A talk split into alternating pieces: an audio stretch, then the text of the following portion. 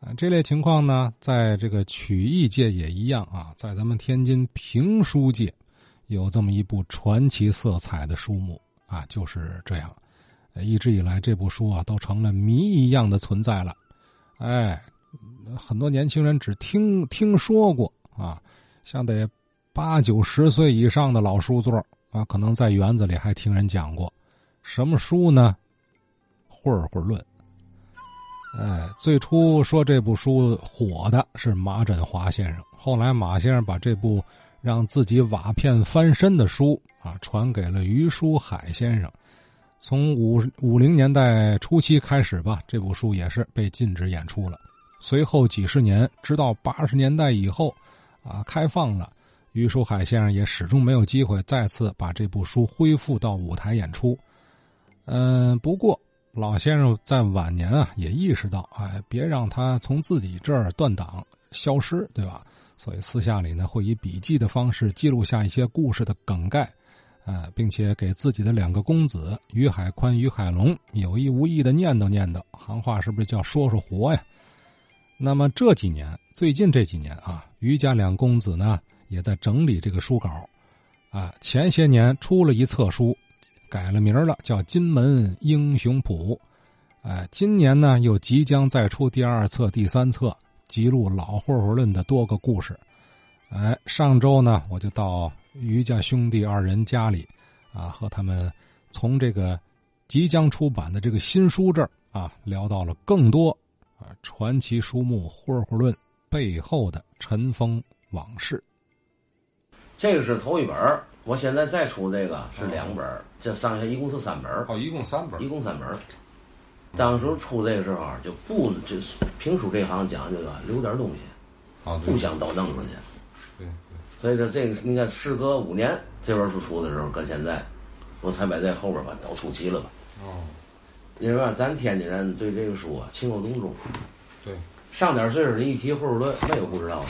古上用武全明白，李金刀、黄金坡对，都能说几句。是，但是详细的东西呢，他是真不，因为他打五三年这东西就没了，到现在可以说七十多年了吧。嗯，这么着，这观众也是总是你出吧，留着干嘛？我也对，嗯 让大伙儿也知道知道。反正这个书内容就是天津卫的市井风情，嗯，老天津卫那种那个豪气，嗯，体现在这方面。他他没有像传说中像袁慧那个东西没有，嗯，因为袁慧出现跟这个林挠这批人，他隔着时代了。对，那是出辫子，清末元会出现在民国了，对所以说这个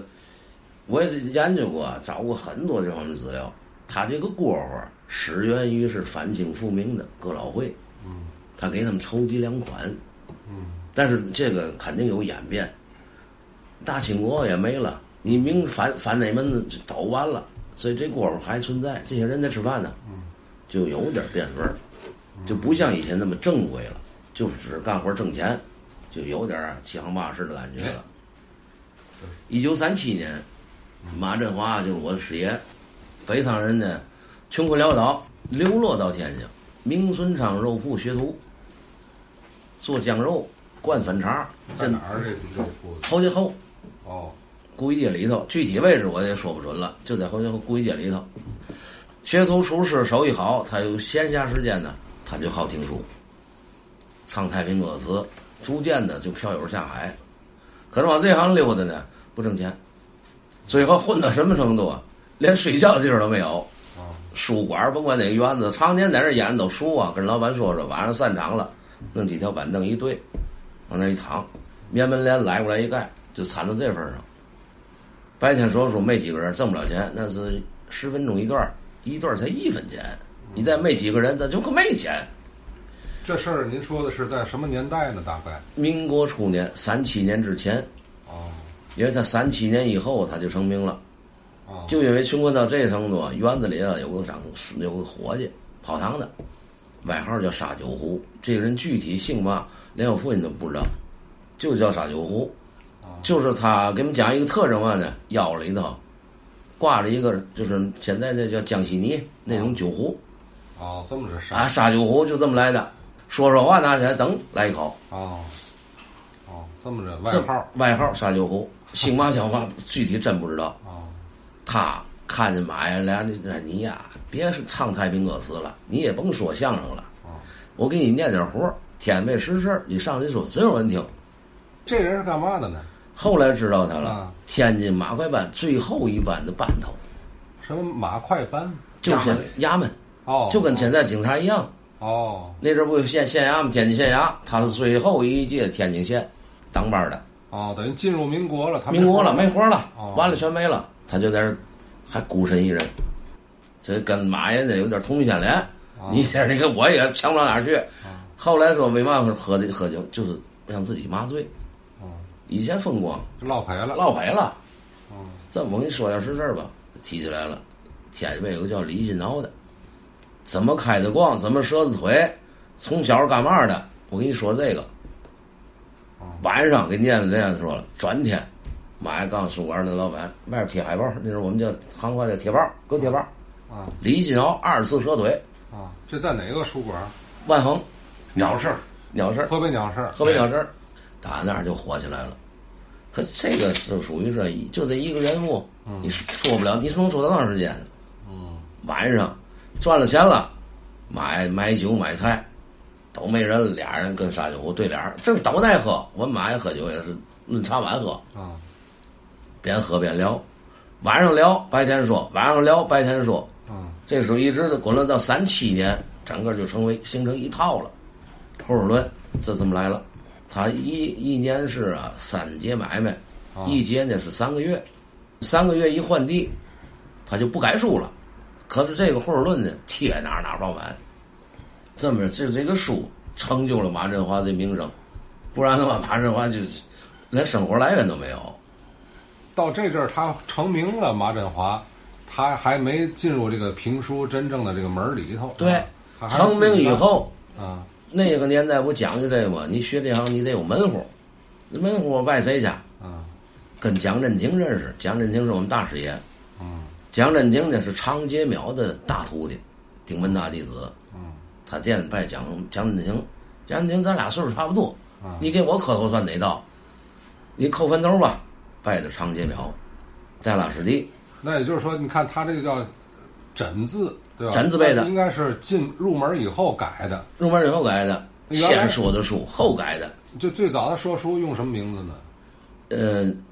马寿岩，马寿岩，马寿岩。跟张寿臣论生弟儿，李德祥的徒弟，他拜过相相声声门。手啊，就是学相声，啊，这个时候不不干了，就说相声。拜的李德祥也是八德之一，啊外界传的是张寿臣带俩师弟，实际不是，张寿臣马寿岩这是搭档。啊，有一年去上海，这个文艺界都往上海，那阵儿不兴什么这个走穴呀，啊，那阵儿可能也就这样看看挪挪地界儿。张寿臣是马寿元师哥，那阵儿哥们儿兄弟，特别真诚。活儿完了，吃完活儿下台了，劈账了，就分钱了。嗯，都是哥哥带着，吃喝、住店，都是哥哥结。一开始行，到后来几个月就差着了。少爷没告诉我，我师爷打上海直溜儿就跑回来了，把我师爷给撂那儿了。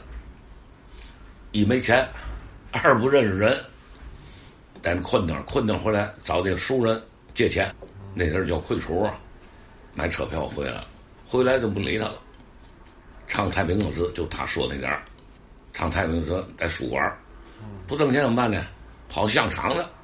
严金莲说呢，他后台一进，咱们伙儿一看下台了，他上去了，唱一段儿，回来到那儿就拿钱。严金那个重份儿啊，才分两块，船底的到二十四块，有名的是八块，他也不多拿，就拿两块，这一天就够了。一来二去，老往那去，后来人家不行了，人原来相声队就不不干了，人噱头就看那儿啊，那马爷一来，俩人盯着他，别让他上台，啊，来着看着不让动，上厕所跟着，上台不行。弄着嘛一看，哎，弄打人了，这是干嘛？就不去了，书馆儿。他相声里边呢，他有几段八大棍儿的活儿拜这个李德祥时学的，张三爷、佘天狗，那个王小马森，学弄几个这个，说那个也，那个玩意儿就短呐，三天就完了一块活儿。后来这个就海龙说这个撒酒壶给念后尔顿，啊，成名了要拜蒋振廷，蒋振廷呢不能守，拜坟头，带拉师弟改名儿马振华，那么着成名了，就是他说评书之前，他有点基础，有技术。对吧？他他他学过哎，学过相声，蒋振廷跟他俩人就不错了，就亲生儿在的了。呵，到马振华说我父亲那块呢，就我父亲原先是自己干买卖，自己跑买卖跑堂屋，弄瓶子，瓶子呢有个下家，是我奶奶的娘家，弄瓶子是汽水瓶子、哦，啤酒瓶子。哦，都这小瓶子儿在塘沽那边收来，那面儿好像对这个销量比较大，港口嘛，哦，在这儿交啊，带套儿的就一毛，哎呦，那瓶子有草套儿，旧社会那阵儿现在少了啊，哦，前一度那个有敌敌畏的时候，那瓶子上有草套儿，怕它撞把儿了，哦，那草套儿带那草套儿的一毛，哦，不带那个五分，我从塘沽那边儿，在那边儿雇车拉过来，给我奶奶的娘家送去。我奶奶娘家是小资本家，啊，天津的瓶子流，专门收瓶子发，收瓶子，哎，不是摔碎了或者重吹的，啊那阵儿没有这个工序，收来以后呢，刷刷完了，打好了有嘛样的嘛样嘛样都有，啊，再买那个等于是人家这个做汽水也好，做什么的，他回收这个回，收，哎，哦，就跟咱啤酒瓶能退，他拉回能刷，就这意思。哦，给带给厂家送，干这个，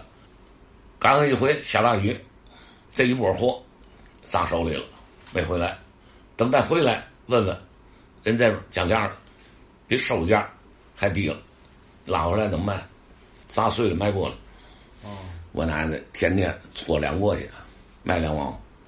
搓两过去卖两毛，我父亲拿一毛，没事儿干了，要事儿听马振华，一毛钱搁那儿，要两颗烟卷儿，两颗烟卷儿剩八分，给数钱，一场书是十二段儿，听十段儿，后边两段儿我走不听，哎，那钱正好，要跟万恒刘万恒啊那掌柜的跟他说呢，他那阵儿就跟他这个意思，回来坐那后头，摆茶壶那地方也还不占他座儿，听完走。那阵儿您父亲多大？二十二十七八，原封现呢站柜台，没干平的时候站柜台，来人了买东西给拿，不买就能立个站着，懒得干，枕头拉挠回来就自己干了，这一赔了，天天听说，就那么听听听，时间一长，好，马爷就心穿子了，一看这时候老来呢，太上开始挂杠，马振华太上挂杠，什么叫刮缸？哎，什么 叫瓜刚？他们这掉坎儿了啊，行话，什什么意思？咱下回再讲。